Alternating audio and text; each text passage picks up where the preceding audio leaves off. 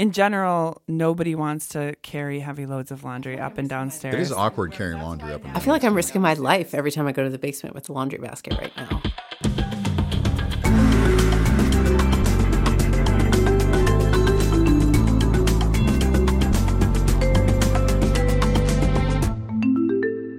This is Visitation Sessions, a weekly conversation with Chris and Emily Chapman and Kate and Casey Stapleton.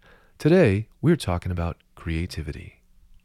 We're going to talk this week about creativity, but before we get into the conversation, I thought that maybe we should talk a little bit about why we're calling this the visitation sessions. Like what how does that tie into our vision for this podcast? Why are we doing this? Besides the fact that it's a great excuse to get together and talk every week without children. Why are we calling it the visitation sessions? Because it sounded cool. because our house is called Visitation House. And we now, Visitation now own a house called the Visitation House. Yeah, and we, we, inherited that title. Yeah, our house is called the Visitation House, but we wanted it to. We love the idea of the visitation, like being open to to people and ideas and topics, and just the openness of the idea of visitation. So here we can. Rec- None of this is should go in. This is not working at all. Oh my gosh. I mean, honestly, so- I, I liked 4 a.m. 4 a.m. friendship or 4 p.m. friendship, even though it might have like uh, saucy undertones or overtones. I, all voices in the attic. voices. I like in that one. that sounded way too much like flowers in the attic. It That did. does- It sounded, It sounded super creepy. reminiscent of That's flowers in the attic. What's Yeah. going on in the attic? But it makes you want to know more, right? It's it invites you in. It's true. Everybody always wants to know what's going on in the attic. Yeah, like, just what's, yo, you have an attic? Yeah, Let's like look. we've had Polish people in the attic. We've had Christine in the attic. Like people want to know. That's true. Much of your life in You have a lot of Lawrenceville in has, the attic. you know, at least been.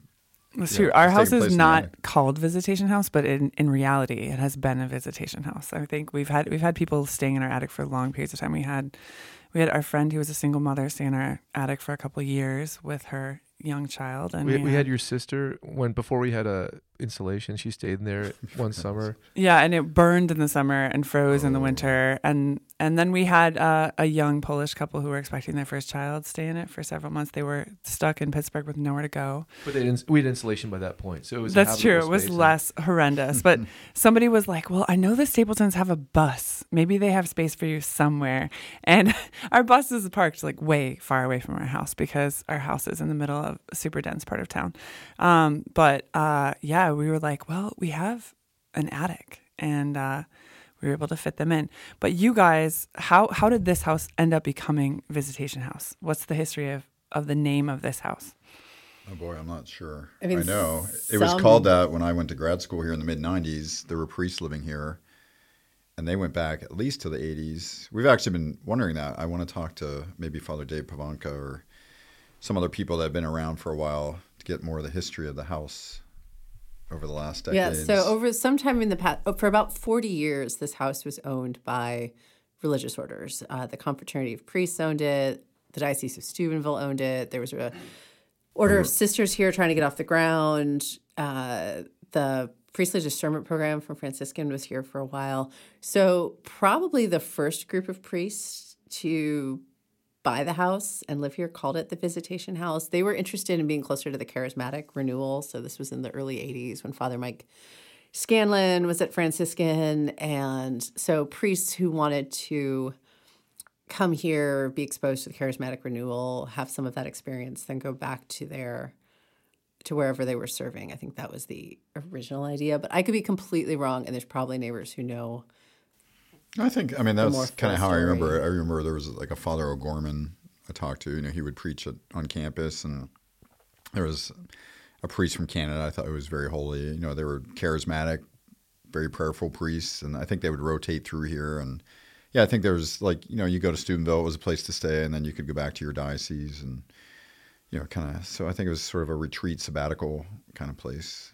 And there's a sign outside that says Visitation House. Yes, we we have are a like sign. a we have a sign outside our house and it's inviting people to visit you. it's letting everyone know where the Chapmans live right now. But Right. people But on you like Instagram the were super concerned about that. What about the concept of Visitation House appealed to you when when you came here? Well, specifically for our marriage, and it's interesting to hear you talk about your marriage and family life because you've hosted lots of people. But when Emily and I got married, I forget when we had the conversation, but it was very intentional at some point that we thought that we wanted our family to be open to people visiting the house, you know, having people stay at the house, being a place of, I don't know, refuge is kind of strong, but you know, just a place that when you're coming through Steubenville, which is where we lived initially, and then when we, when we moved to Pittsburgh, a place that people could stay, and we've had lots of people stay with us, many of whom we knew, but then a few, like my brother, had an actress stay with us. Oh, actually, twice, I guess. Two different people stayed with us that we didn't really know for a few days, and you know, it's just hospitality.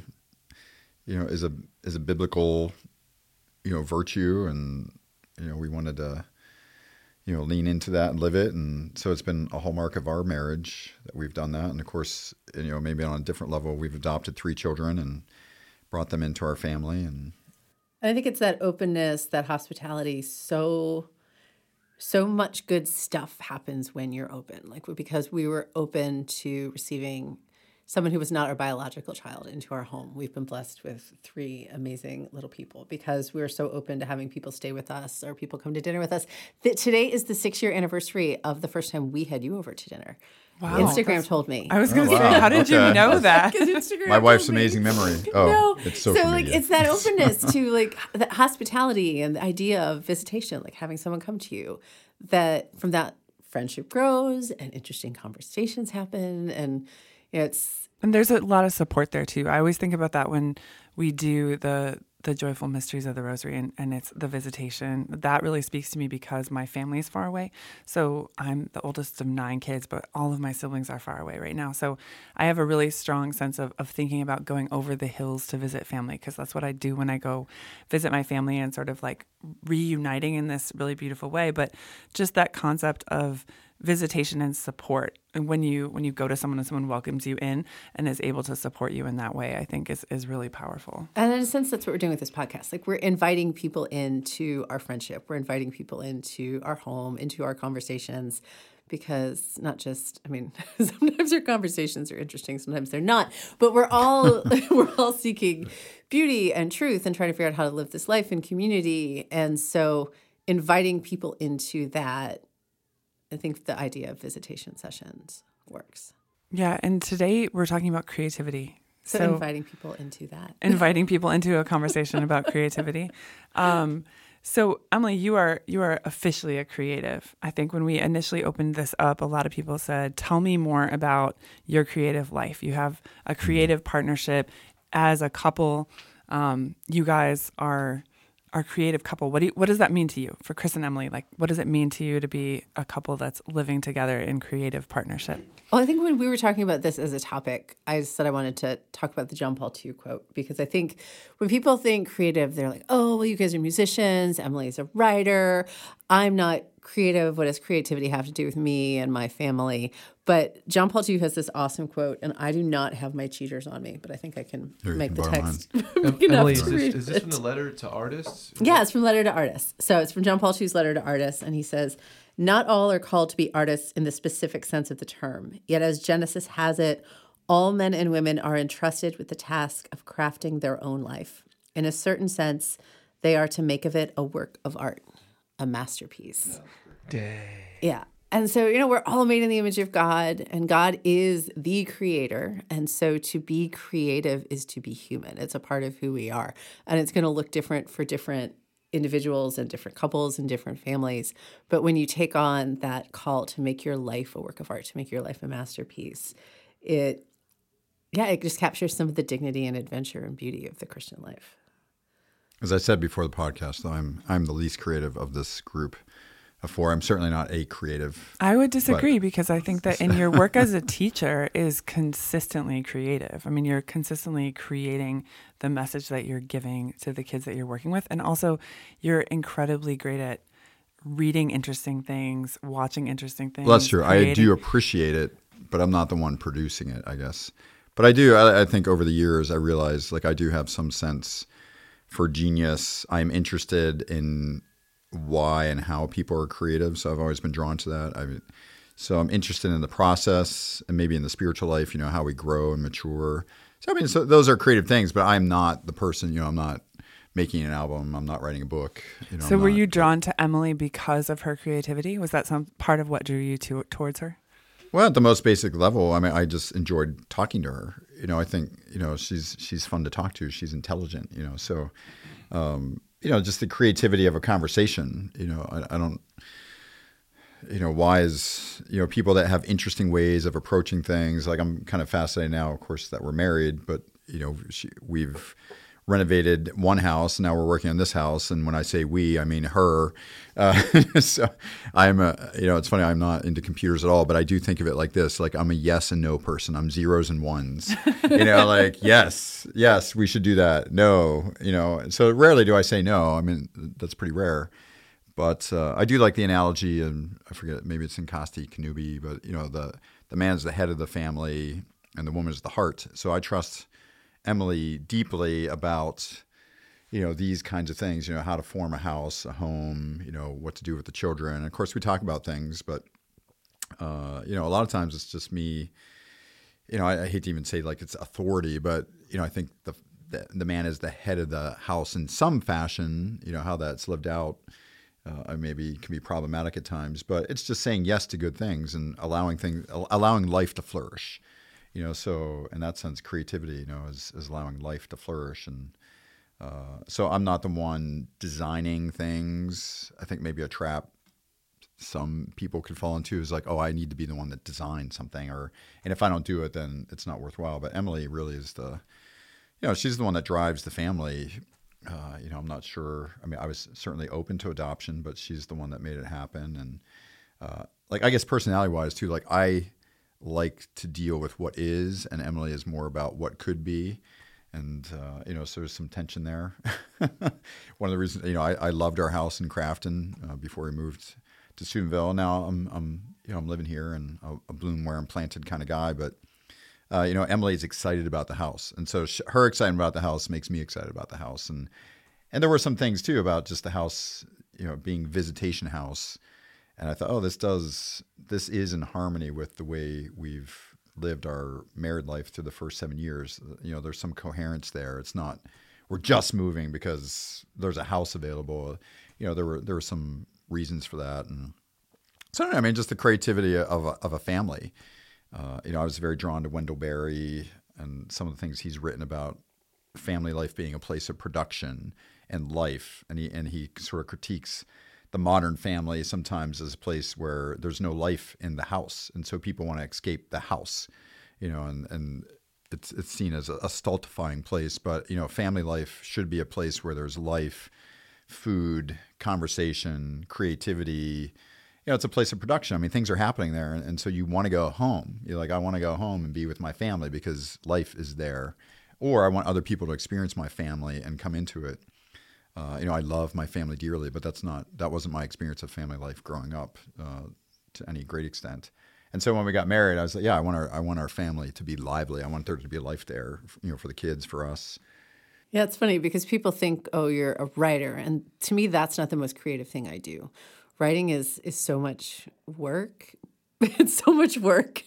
But like creativity is lived, it's lived in the cooking, it's lived in the decorating, it's lived in the hosting, it's lived in the gardening, it's lived in you know, it's the whole life that we're creating. Who you're having children. over for dinner. I mean, just you know, we talked about that last time. You know, being intentional about who you're inviting over for dinner because you're like, oh, there's an interesting couple, or that's an interesting person, or or that's a, you know, it could even be like, oh, that's a single person we like, but you know, they don't have a family, and so maybe they're a little lonely. We should have them over to our house, you know, bring them over. But. Putting together a fun dinner party is, in some ways, like creating a symphony. Like, oh, these people will be fun to talk to these people, and yeah. they might become good friends. And that was one of the most fun things I did in Steubenville back in the day. Was you know everyone who came to my dinner parties didn't become my best friend, but some became best friends with other people who were at the dinner parties, and that's a creative act, like hosting and introducing people and creating an atmosphere in which friendships grow among not just you and who you invite, but among all of the people who come into your venue. I think that's yeah, I just don't approach creativity like I am an artist. I hate the phrase I'm a creative.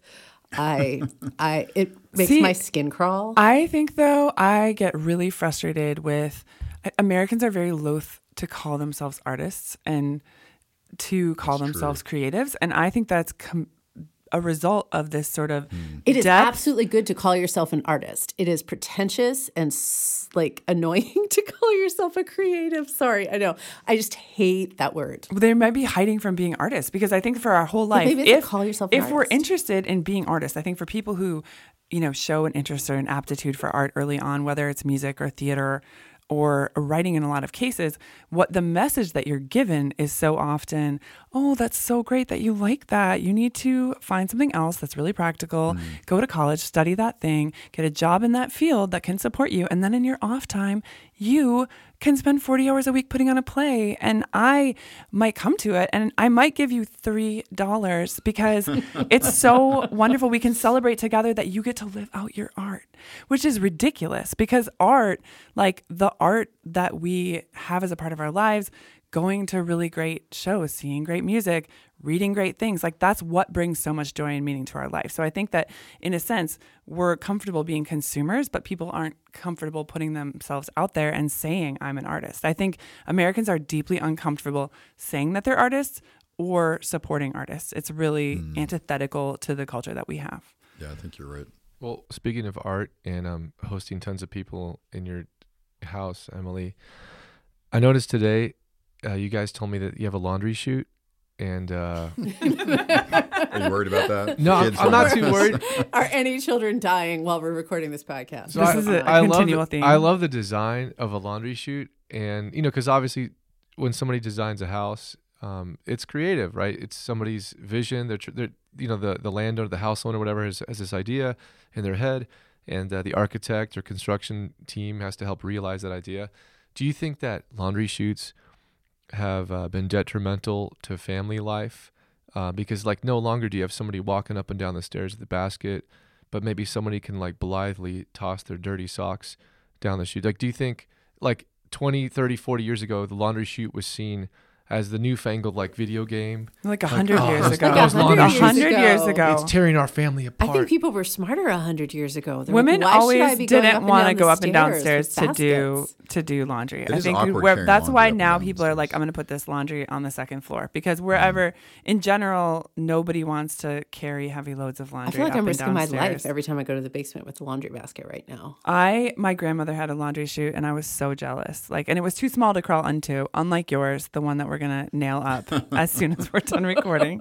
Um, but I mean this I have to say, as a side note, this whole visitation house thing is so it's such an intriguing house because there's so many nooks and crannies and storage. It's like the it's like C.S. Lewis, like where you're like, oh, what? It just keeps going. Like you can lift up this thing and then that thing, which I think is also something we want to do with this podcast, right? Is kind of venture into unexplored territories of common topics. Like, oh, it looks like a room, but there's so many angles to approach in this actual house. Um, the angle where you could easily fall four stories down is like less appealing, obviously. when we're staying still here with exciting. children. But yes, it is I might exciting. fall into it with my passion against the word creative, but not. Well, not okay, as a- so what is it? You you love creativity. You are you are a creative. Don't hit me. But like you, but you hate you people are calling. creative. You are creative, an not a artist, creative. but an a creative is like something that people have started doing. Why don't they say recently. creator? Yeah. What? Why do people call themselves creatives? It's some new thing that Yeah, but language is people started alive. I mean, doing. I, Yeah. I, I, it makes me blanch a little bit, but I've, I've grown. You know, my brother calls himself a creative, and he likes to, you know, write screenplays and, you know, make movies. And I mean, I think it's accurate. It's just, it's a newer way. call yourself an art, call yourself a writer, call yourself an artist. Call There's a yourself kickback musician. against calling yourself an artist. But and call actually, yourself I what think you are. So if you're a musician, call yourself a musician. It's if more challenging composer, than you call think, yourself though. A composer. I I'm a writer, so like using the precise word, creative just feels very airy, fairy, aspirational to me. Where if so it's safe. be. It's probably safer. I mean, I think that that's one like of like when we first started it's playing. spiritual but not religious. Yes. When we first started playing music, I remember when it, we I read this book that was like how to make it in the new music business, and um, we went out and he talked specifically about when you start touring, how to deal with the fact that people are going to ask you what you're doing. Like, and it, it actually happened exactly like he said in the book, where we would go to shows and people would be like, we'd play a whole show, and then audience members would come up and be like, "So, what are you guys doing? Do you want to like hmm. be musicians or something. Like it was really, it's really hard to failed. establish yourself.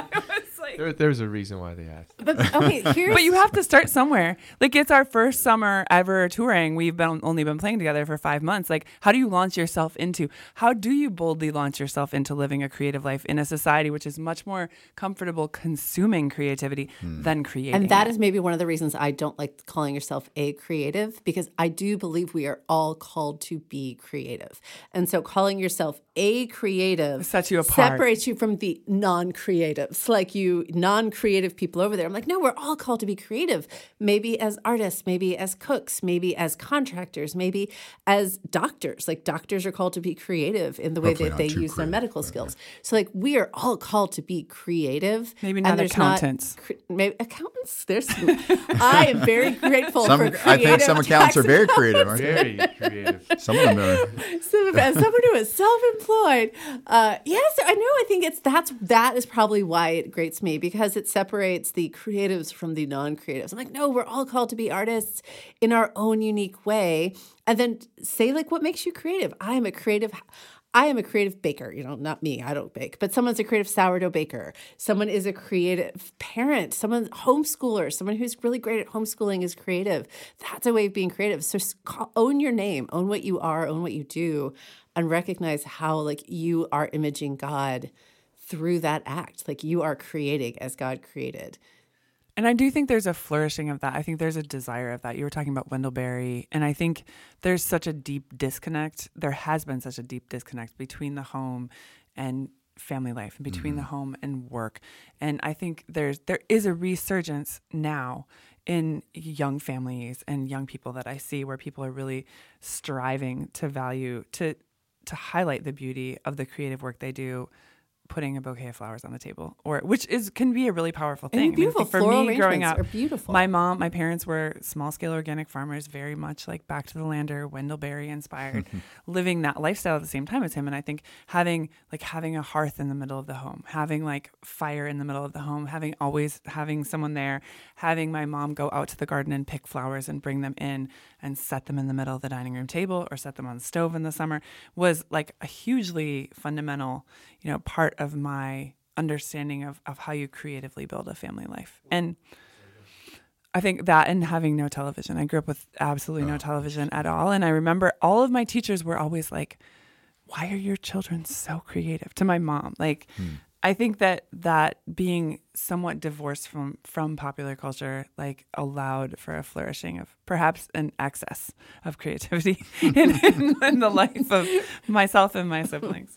Do you feel like the the divorce between home life and family life and all that really started in the Industrial Revolution, which led to this this split of a creative terminology? Like, what do you think is the cause of this like reclaiming that we're trying to do continuously? I think that's such a huge topic, and I think it's split. There was a a book that was on our bookshelf always growing up called "From Cottage to Workstation," hmm. that really sort of summarized that that massive shift. Like, yes, in the Industrial Revolution, so you had before that, it, it addresses not just creativity but work. It's like the fact that Emily is a a, a an artist, writer, Writer. not a who is doing creative work in her own home. And before, you know, there was a time when work was centered on the home. So you had men working and women working in close quarters. Often together in a shared project. Uh, like yeah, the farm, or on the se- actually for many of the farmers that I grew up with, it was always on separate projects. It was like the same property, but never the same project. It was like this is my field, that's your garden, never the twain. Like you can you could invite someone to come over to your project, but I saw that so much from men and women who worked like on the same property for their whole life. And, and farmers and farm wives, they had their own domain that was in the same place, but it was like under their control. And I loved that aspect of it where it was like, would you like to walk with me to the field this evening to hoe the new, you know, but it wasn't, you know, it- you didn't necessarily cross over. And I think Casey and I have really had gotten to experience a little bit of that. I feel like sometimes I feel like our musical partnership is, is like our farm. Like we called our, our publishing company Arsenal Farm, but um, where we have, we each have different pieces of it that we're in charge of that are like our piece. So we're doing the same project.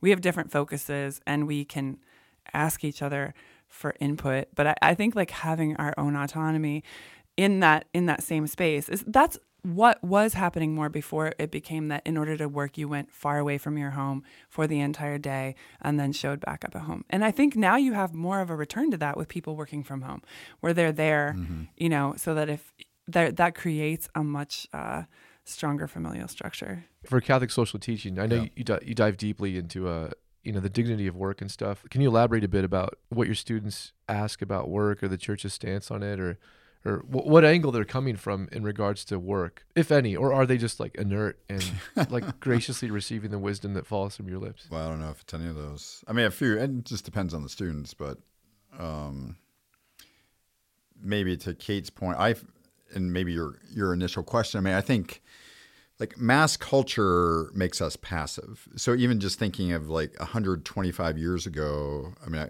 whenever the phonograph was invented, but you know, people bought sheet music because uh, probably one or more than one person in the house played music. And so the entertainment of the evening was going to be you singing, you know, maybe a, a, popular song that was out there, but it wasn't recorded. But once, you know, once the record became ubiquitous, you know, and everybody bought their, uh, you know, the records, then it became passive. Like we just listened to the music, which, you know, there, I mean, it's fine. I mean, it's its own thing. And I'm not here to denigrate it, but you know, when you Wendell Berry pointed this out to me, and I think through this now. He said when you gain something, you also lose something. You know, so inventions give you something, but then they usually also take away something. So, you know, mass production, you know, which deals with work too. You know, like it's not somebody just making one leather satchel. I don't know. It's you know, it's my company wants to make a thousand leather satchels or ten thousand of them now. So you know, it just mass production flattens things out, so you get a kind of standardization, and you know, so the you know the artisan starts to get pushed out of the way because like, well, I'm going to buy it from the Sears catalog, you know, or I'm gonna you know I'm gonna get the recorded music, and we don't have to have Kate play the piano tonight. I mean, it's nice that Kate plays piano, but we don't need her to do it because we'll just put the record on, and you know, and, and you know that just proliferates. So I don't know, man. I, you know, I, I think there's something about capitalism you know, and you know the the means of production. Not to go Marxist on us, but you know, but the mass production of people sort of taking into their own sphere of, of influence. I'm going to make a lot of money by producing this thing that used to be individually produced, or maybe in very small localities was produced, and you know that just has worked itself out over the last 150 years, you know, 175 years, in all kinds of ways that kind of make us much more passive. I mean, when I look at my childhood you know, we watch television. I think one of the frustrations of my life is I look at there's a kind of passivity at times of, you know, I consume lots of beautiful things and I'm interested in it, but you know, you know, talking about the the actual production of, you know, being creative, like some of the things that I would like to do, I, I, you know, I don't have the rudiments of them to do them. And so when you get to the students, get back to your question, you know, they're not thinking along those lines. I mean, they are very passive. And of course, you know, the the smartphones are the or the newest you know contraption of the last 10 15 years that you know kids just go to their phones and you know they're it's enervated like a whole nother level of passivity. Yeah i mean it's just passivity. And again not that they're completely evil. I'm not going to say that but you have everything right in front of you. You want to play this game. You know the kids aren't like i don't know 30 40 years ago when i was in school you know you're playing football and you're making a little football and you're you know, and it's just a goofy little thing, but it is creative, right? You know, you're pretending to play football with this little paper and you're interacting with the other kids, but now you go on the phone and there's somebody made a game, you know, somebody you don't know, and, and you just play you play that. And, you know, some kids, some of the games are interactive, and so, but I think there's just that that there's a momentum. It moves in one direction of passivity, and, and money is tied into that. And uh, you know, people have to push against it and really be intentional. Like, oh, I don't want to do that. I want to make my own game. You know, I I, I want to make the thing that I could buy, but I'm going to make it myself, or my family's going to do, it or whatever. I think you're right, though. I think at this the same time that work moved away from the home, that everything kind of there was this fundamentally massive shift where work moved away from the home and creativity, like creativity was affected at that same time because of industrialized art coming into the home. Right? Could so, we talk for a minute about how your creativity has affected your marriage? Because like you guys had sort of moved away from your music and then sort of a rediscovery of that because it's not just it's not just the culture like it's very much on an individual level like That's when we're being creative true. how it affects our relationships and our marriages and our families Like, could you talk about that a little bit? Yeah, I think I mean we were initially really drawn to each other when when we first met. I I just went over a lot of our very first letters that we ever wrote or our first emails that we had ever written to each other, and I was really struck by the fact that every single one of them was.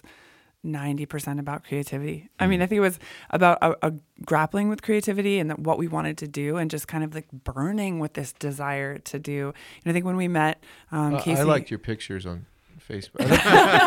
no, I mean they were very like the angles were super cool and interesting.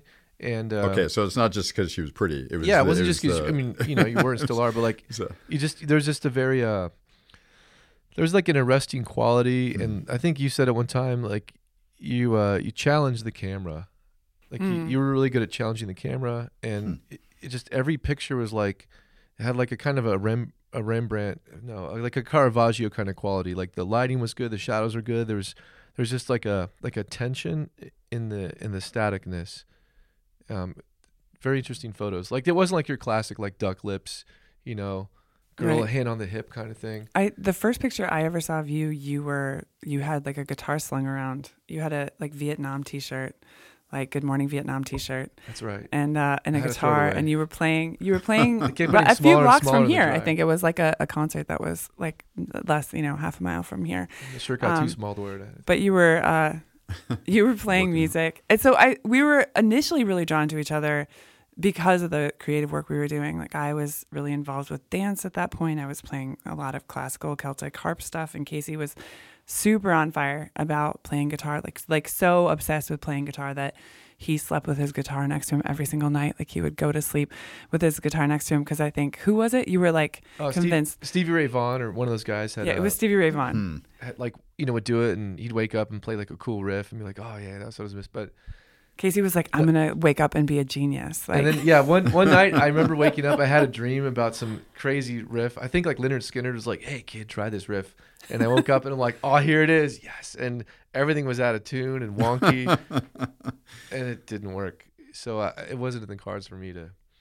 So you guys were drawn to each other's creativity, but then what yeah, we were drawn to each other, to each other's creativity. And then I, I remember being like, well, that's super romantic, but I feel like also once we get married, he should probably put the guitar away, like somewhere not in the bed. So we we got married and he put the guitar away for six years. Like did not play one single note on the guitar for six years. It was like I married a musician and then the music disappeared. Um, he was, you know, still tall, which was great, but like, uh, but he he got really, you know, we were like trying to figure out being married and and building a family and having kids, and we were super tired, and he was training Brazilian jiu jitsu like obsessively. All of a sudden, that was more exciting than music. That's probably why the Vietnam shirt didn't work anymore.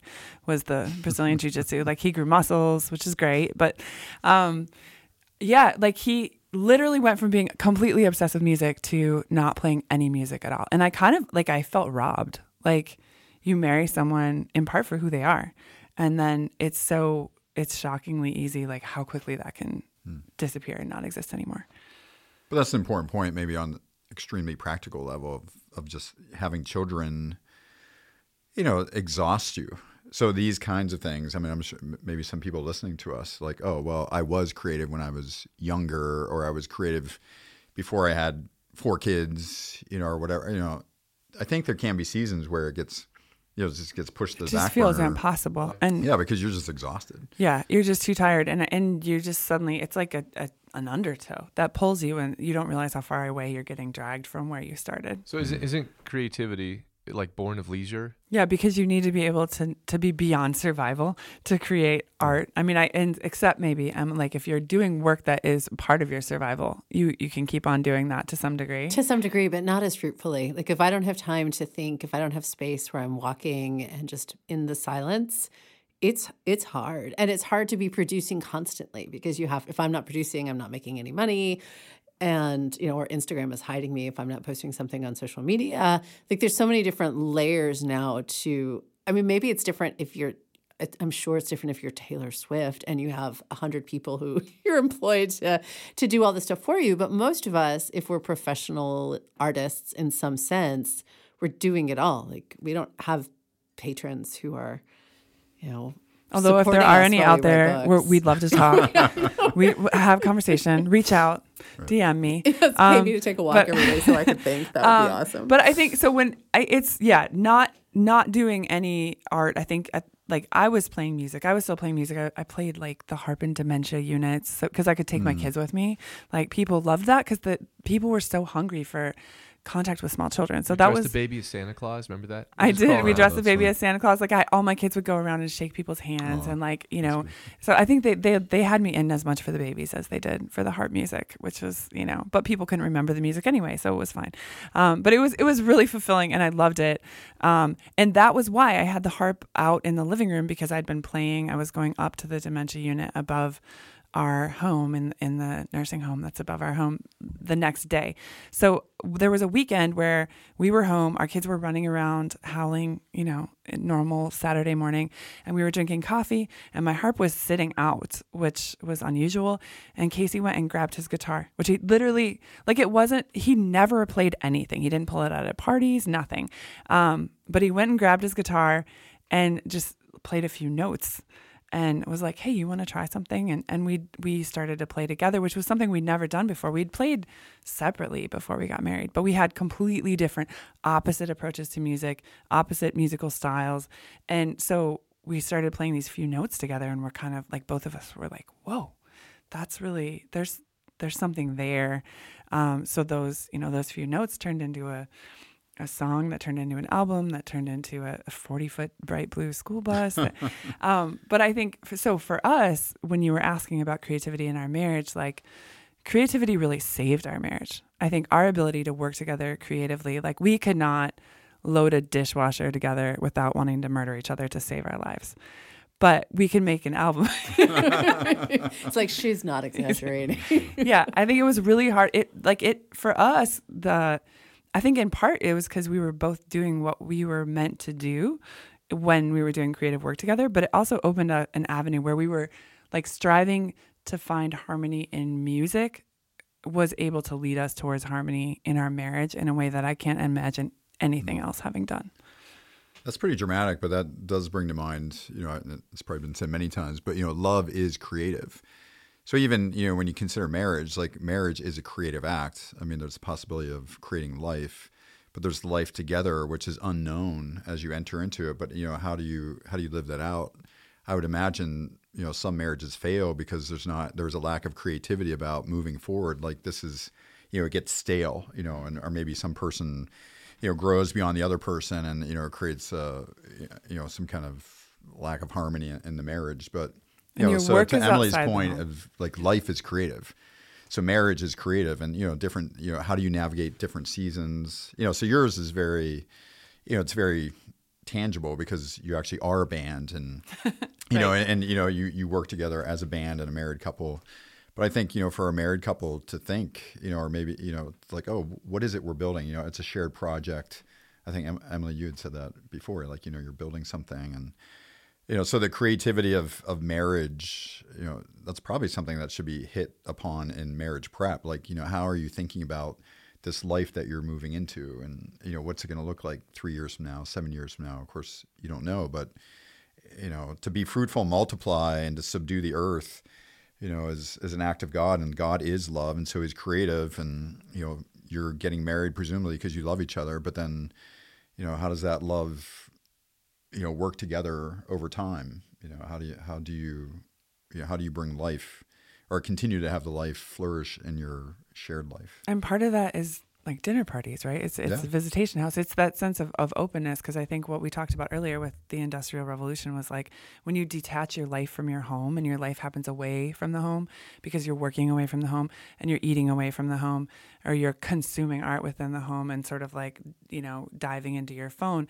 Like what is the life of your home? And I think one of the ways to to make the life of your home more vibrant is to invite other people into it Yeah. or invite other ideas into it and to cultivate the kind of creativity that I mean Chris you last time we were here you were marveling over Emily's ability to kind of to contemplate paint yeah. which is something that I would never do right? Like you were the way that like she's painting swatches on the wall and then watching the way the light hits it which is a super artist, uh, artistic act. Yeah. I've never I would never have thought that. I mean, maybe if I'd owned a home, you know, by myself prior to us getting married, maybe I would have stumbled upon this. But watching home renovation shows and just you know, which opens me up to that. Like, okay, that's a new way for me to see. Like, you know, to start to see light and color, even just as I, you know, travel through the world. I mean, it, it you know, it opens up new ways of thinking which is life giving. You know, it's you know, so you know, it's part of the part of the fruit of being married to Emily is is seeing this. Well, I've been so blessed with Chris in the sense that I don't feel like at any point over the past seven years, through marriage, through motherhood, through three babies coming in two and a half years, that I haven't been able to be creative and I mean, obviously, I'm writing for a living, but I'm also, you know, I'm always able to which I to, encourage to cook. Yeah, he encourage the writing I'm a for a living. Teacher.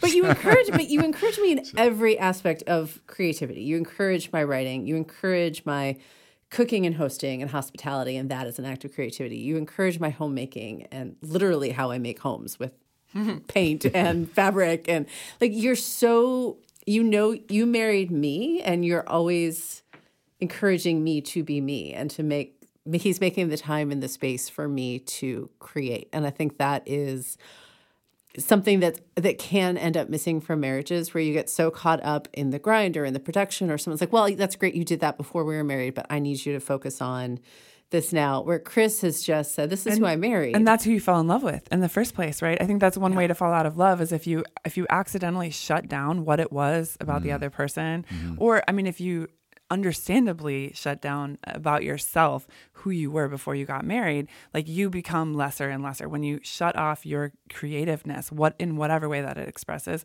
it makes it harder to love each other because you know i fell in love with casey because he was a musician and like i love him being a musician And tall. that was one of the reasons Can't shut that off. if you were a He's short 6'5". musician I would have. I would have been. I would have. I'll if- get stilts. I'll do what I- it takes. High heels. I wasn't. No, I actually. I had never dated anyone tall before I dated Casey. Like I'm six feet tall. I never dated anyone my height because I was always like, I'll date someone if they're interesting enough for me to date.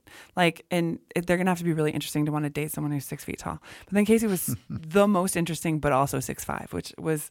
A, you know a huge bonus, Bonus. but um, but he's also I think also been incredibly incredibly supportive of every creative thing I've wanted to do, whether that's playing the harp in a dementia unit or, you know, wearing a feather headdress and samba dancing in downtown Pittsburgh or putting on a Shakespeare play or, you know, deciding to make an independent film. Like Casey's like, yes, let's do this. Like, yes, you should write a book. He's always been 1000% supportive of every single creative en- endeavor. I've, I've never felt in any way like I'm not free to be creative hmm. in my marriage with him. And I feel really blessed because of that. which can be really hard, right? Because it would be easy for Chris to say, "Okay, I know you want to do this with we could have this party, but I don't want people over here tonight. I know you want to do this with the room, but it seems like that's just going to be a lot of trouble and fuss."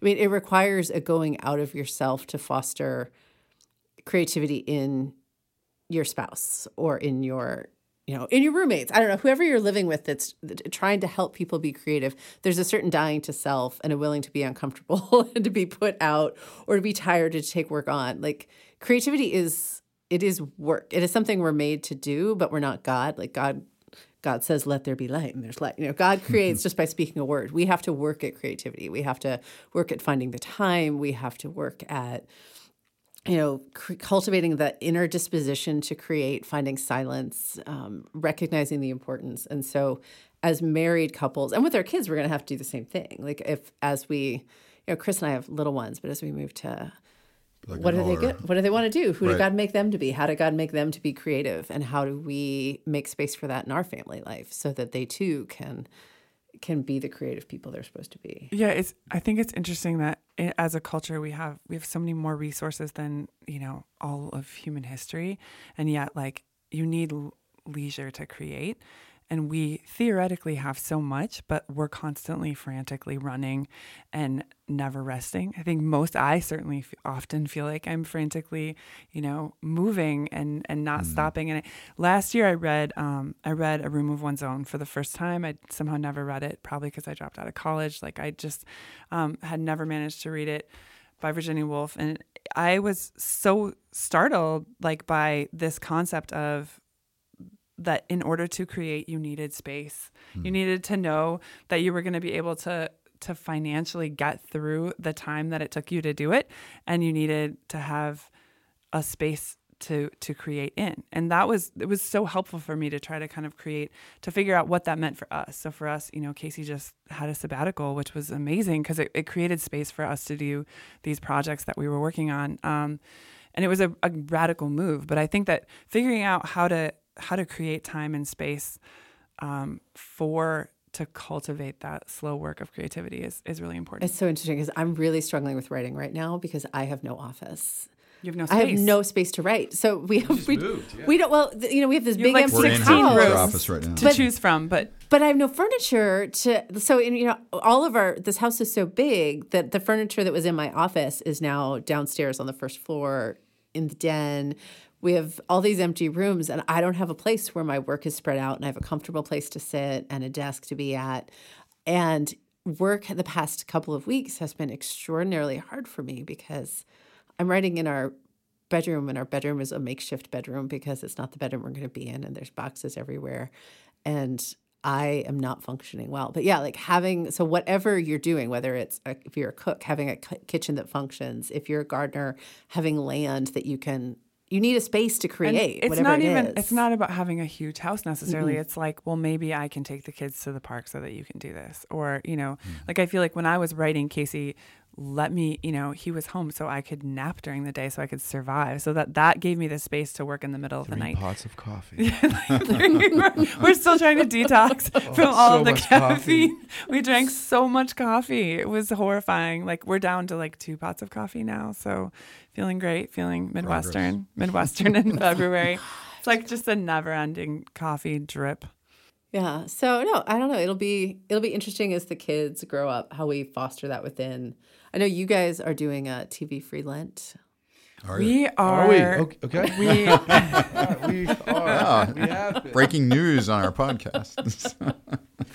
um yes so tv free lent um is uh we we did it one time before. I can So- report back to you at the end of lent and let you know how this one goes. What i can tell you is that the last time that we did a tv free lent was a many years ago and b like it was a really challenge cr- creatively my kids got really really really really creative really fast. And so my house which is already somewhat more creative than yours and in like all the wrong ways emily like it just like they they played more but they created like so many structures and you know castles and- Holes in the backyard. yeah like digging random holes to nowhere like there were legos legos entered our house in a big way in that one neighbor that just like looks at us with disgust and Yeah. sighs. is, is it he- me like No. am i that neighbor looking No, out for my kitchen You're not that neighbor. That, that neighbor's that neighbor. Um, so yeah, I think that like a TV free time is like super exciting and also super dangerous. So I'm gonna I'm gonna have to get back to you on mm-hmm. on how that goes. Because you are braver than I am. I am not ready for that. no, we've definitely like the one idea of it. thousand Maybe a year from now, two years from now. Your kids have to be old enough. Once enough. you've retired and you're home. no, they have Legos now. but Your see, kids for have us, Legos now. TV Oh, wasn't that would working. be almost fun. Yeah, it, it's There's like a the point of coffee. diminishing returns. Yeah, it's like that coffee. Mm. Like once you get up to like three pots of coffee and you're drinking coffee at 8 p.m., like you're like, oh, I can't push this much further. Yeah, an like, episode would end. There's like screaming. Just it- it's like a jail mess hall. People like trays flying everywhere. chairs like just ah, someone's taped to the wall. So we were like, maybe we need to reevaluate. Like we need a detox, actually. So I think you know it's been several years. We re- we've relied really heavily on a collection of like old scratched up DVDs to like allow us to do our music career. So um, we'll see. We're gonna have to we're gonna have to report back on this one because creativity is messy. it is so messy. true. That's a good yes. point. And people don't like messiness. Even you don't have a super neat office. Never. My office is never neat. Yeah, it's there's books. There's an explosion of books and papers everywhere all the time in there. It's like the one room in the house that's explosive because that's where the creativity happens for that kind of creativity. Emily, do you take solace in your current writing situation from so many incarcerated people that also wrote best-selling novels in jail and other unfortunate conditions? Um, and I, you know, I, oh, I'm like a Stradivarius. I'm very sensitive. It's probably something I have to get. You know, like I perform well under the right conditions. If I the conditions are not right, I I'm kind of I just I'm a dud. I don't, know about that. You're pretty impressive. Your ability to produce stuff under duress. I mean, it's probably harder, but you still do it. You don't it's know what it feels impressive. like inside. Inside, it's I just get grueling. glimpses. I get you do get glimpses. So yeah, no, I think there's some, yeah, it's messy and messy is hard. So Hmm. Really quick roundup. What is the best song you've listened to this week, Emily? uh Fast Car by Tracy Chapman and Luke Combs at the Grammys, of course. Right, and you loved it because I love it. Be- okay, so last summer, Chris had, had, was tuned out of this, but last summer, I always have liked the song Fast Car. I think it's a profoundly human song. It's about an encounter with grace. I think it's about heaven. So when you, you know, she's she's trapped in a horrible situation and l- she wants to escape. She has this ex- encounter with grace in this fast car where she tastes freedom. And so that's what she wants. And she's like, let's get out of here. And I think that's how we all feel in this world. You know, we're, life is hard, the world is broken, there's so much hurt.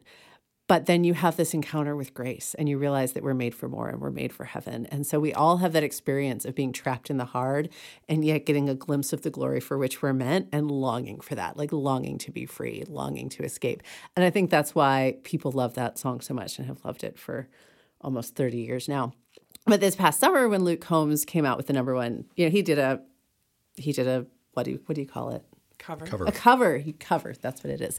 Um, he did a cover of it, and lots of people have done covers of it, but none have ever been a number one hit. And some people were very upset because they felt like, well, this is a song by a black queer woman, whether or not she's actually queer, I don't know. But you know, that, that how can how can a white country Republican conservative man do a cover of this? It's diminishing her art. I'm like, no, she's a great artist because she writes music that's profoundly human.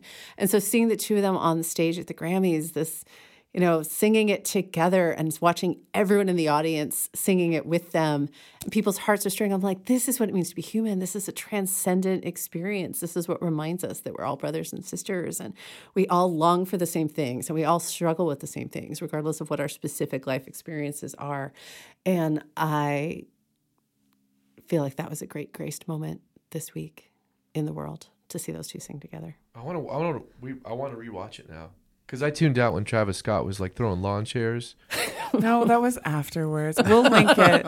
We'll I missed that. We, we had to look all over the place to find it. I actually, Yeah, speaking kept of seeing of creativity, yeah. So like, I actually watched a lot of the Grammys, but not that piece because my kids had lost the TV remote. So I was like, oh. Casey, where's? I was nursing the baby. The other being kids were wildly upstairs. They were being wildly creative, and they built a fort. And I was like, I want to turn it on, but I can't do it. So that's why I missed it at the. But we're gonna we're gonna link it if people want to watch it. Chris, what's the best song you've listened to this week? Oh boy, the best song. I don't know. Can I change the question to uh, what's the best thing I read?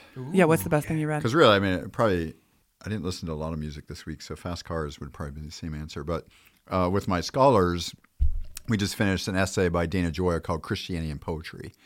And I'm not like a super poetry guy. I mean, it's something I work at, you know, sort of maybe in, in vein of, of creativity. But it, it really, it kind of rocked my world because he makes a very strong argument that like poetry is essential to Christianity. It's not like an add-on. And, and he's, he's very good and he's kind of self-aware. Like, hey, people are going to dismiss this, but you know the the Psalms and there's so much verse in the Bible, but then the mysteries of Christianity demand like poetic language. And it just you know as a teacher, it caught my attention because you know I'm like, am I too prose even in the way I present Christianity? Like there's something beautiful here that demands like highly wrought language and maybe the way I approach it.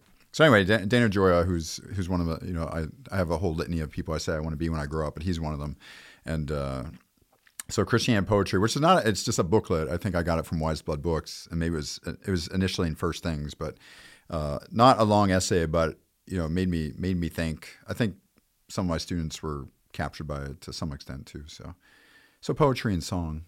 Yeah, his stuff is so great. Casey, best thing you've listened to this week? Uh,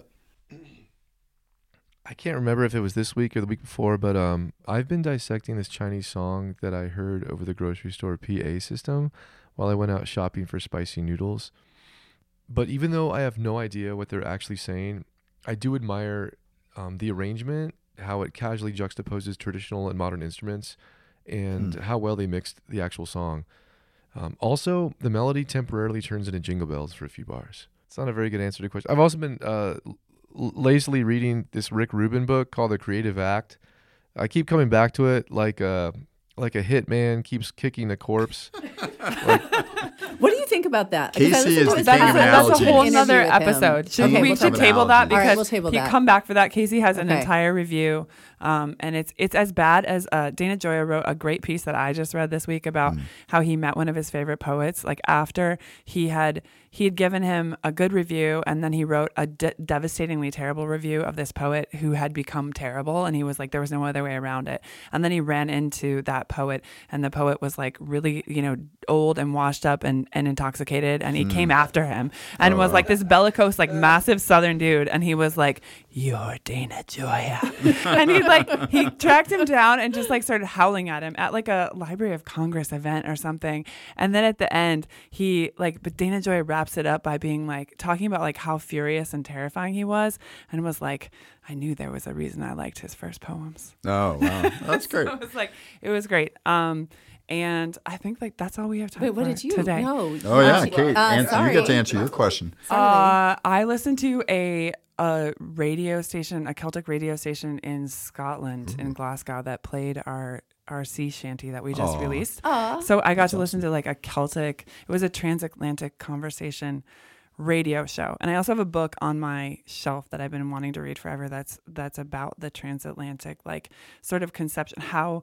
America and Europe mirrored each other in in creating who the other was in in this that I'm I, I'm going to read that. But it was interesting to listen to this music because the music in Scotland was like all Celtic music from America, but played in Scotland. So it was interesting to hear it in that context, like really Appalachian Celtic music, but knowing that it was being played in Scotland and realizing how much Scottish music I've listened to growing up. So thinking about that. And that DJ had a great. Scottish accent. He because he's did. Scottish, but it's just Yeah, so when he introduced our song, it was like, wow, this Ooh, is yeah. really cool. People are listening to us in Scotland. So that's what I listened to. Uh, and we hope people will come back and listen to us next week. We will be back with another conversation, a visitation conversation. Number three. Yes. Visitation sessions.